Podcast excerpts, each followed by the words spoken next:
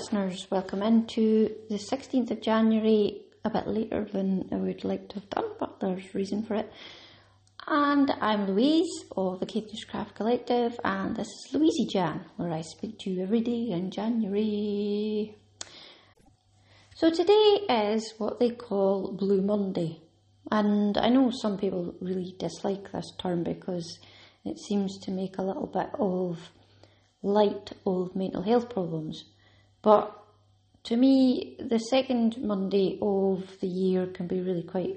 Because mm, last Monday, when you're back to work, it's, or the, the Monday before that even, it's, oh, hello, I haven't seen you in a while kind of crack. And the second week is like, oh, I've got a few weeks yet to go before holidays.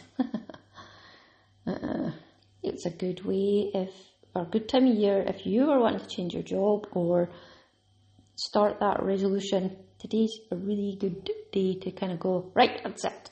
Tomorrow we're starting again. Or tonight you could even start your new thing, your new venture, or whatever it is. Just go for it because life's too short, really. And because it's Blue Monday, I was like, what am I going to talk about today? I know the colour blue.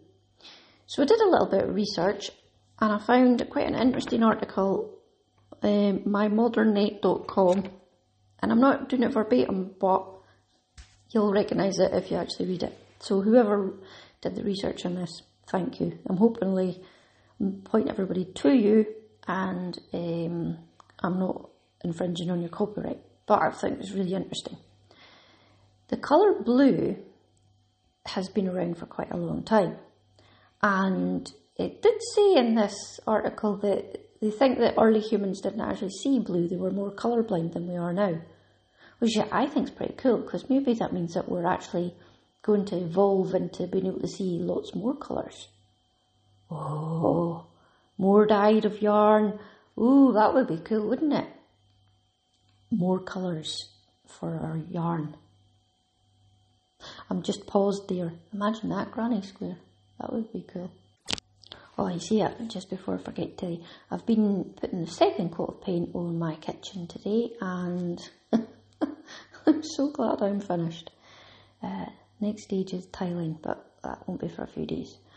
So hopefully Louisey Jan will be a little bit more back on swing of things for the next foreseeable.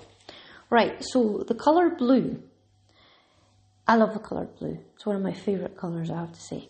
Um, and there are nine official colours according to this article. And we'll start with back in ancient Egypt time. They've got an ancient Egypt or Egyptian blue. And in 2200 BC, about then, uh, they figured out that if they squidged up copper with things, they could make blue glass and then they crush that down and combine it with egg whites and they could use that as a paint or a glaze. Now, I love the fact that they experimented using egg whites. Isn't it funny how they have, well, humans today, we take so much for granted, but back then, when humans were kind of still trying to figure out things, oh, I thought, I mean, humans now are still figuring out stuff.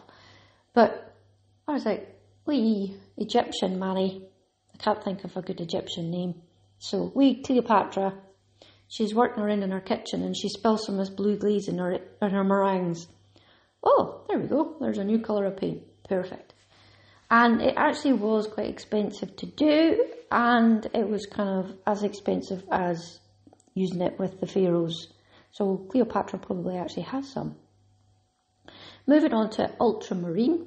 In the 6th century, uh, they found this thing called lapis lazuli and then it got renamed into the Latin ultramarine, which is, or ultramarinus, which is beyond the sea because it was from Afghanistan.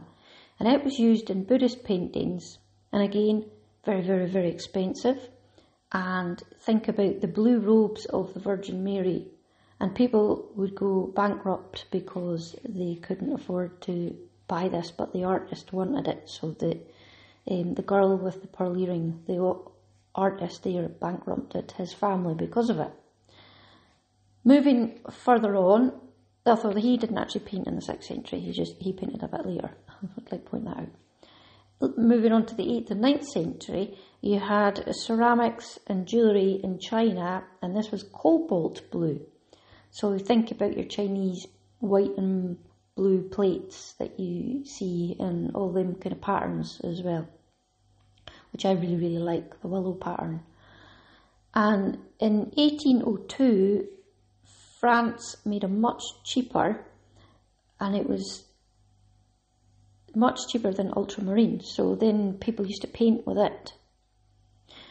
And then moving into 1805, a German Andreas Hofner made a cobalt and tin oxide and he called it cerulean. And he kept it quite expensive until 1860 when it became more widely available. And then the artists used it quite a lot. And I would think that at this time of painting, there because they've got this new blue colour, things would be a lot more bluer then. Mm. That would be quite interesting to see a timeline of if you were an art historian and you had them all sort of laid out in timeline. I can't think of it too much actually in the Kelvingrove, but they didn't have it in timeline. They had it in collection of other things. Oh, I'd love to be in the Kelvingrove right now. It's a lovely place. Moving on to indigo. And this is from the crop that is worldwide and it's called Indigofera tinctoria. Sorry, I said it really badly. Listeners, I'm sure that you know exactly what that is. It'll be the Latin for it as well. And this is natural indigo from the 16th century and European catalyzed, catalyzed um, started a trade war with between Europe and America. And although the actual indigo dye then it was a bit more um, widely available, it was less expensive to make, and all classes used to wear it specifically in UK. And then in the 1880s, there was a synthetic indigo made, and this is what's used to dye your jeans. So if you're wearing your jeans just now, synthetic indigo, although they are trying to move it back towards a more natural indigo now. And then on to navy blue. Uh, this is darkest indigo and it was adopted by the British Navy in 1748, which is why it's called navy blue. Which I suppose I kind of thought, but never actually put two and two together. They used to use it as their uniforms. Moving on, we have Prussian blue. A German Johann Jacob Diesbach discovered it when he mixed animal blood and potash. So if you're using Prussian blood, Prussian blue, oops, um, it's not very animal friendly. But this was used in printmaking and it's actually used in one of my favourite pictures, which is the Great Wave of Kanagawa by Katsushika Hokusai.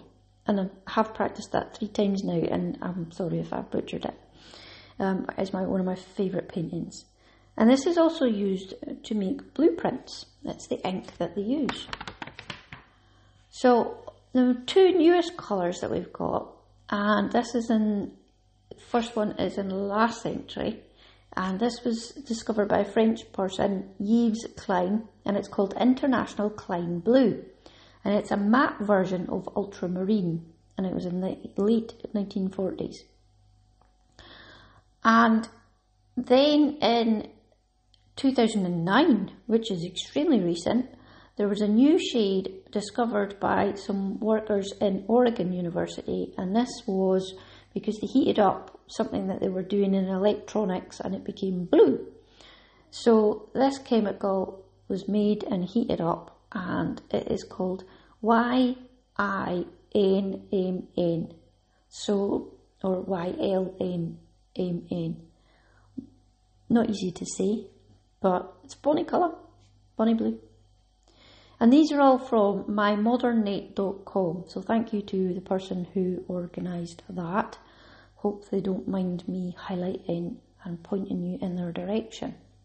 like I said before, colours are really interesting, the way that they came about and have evolved. And when you look at the history and really kind of, as such, the etymology of them, I know it's not a word, but still, um, I think that they're extremely interesting. If you're a yarn dyer and you're using indigo, um, or you have to be very careful, you have to use a, a thermometer and a very well ventilated area because it can be a little bit on the fumy side.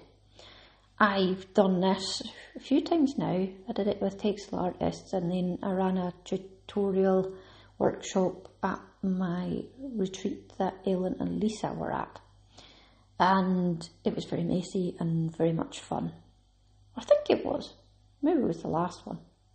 No, I think we did a silk dye scarves with them. I just remember getting really messy with Ellen and Lisa, and it was fun. If you don't want to get messy, then there are some lovely dyers out there who have done the mess for you. One of them being the Border Tart, and she works out of the Borders in Scotland. So, don't be blue, da da dee da da da. Um, I have a lovely, lovely walk this morning in the snow before I started painting, and the sky was so blue. It was just absolutely beautiful.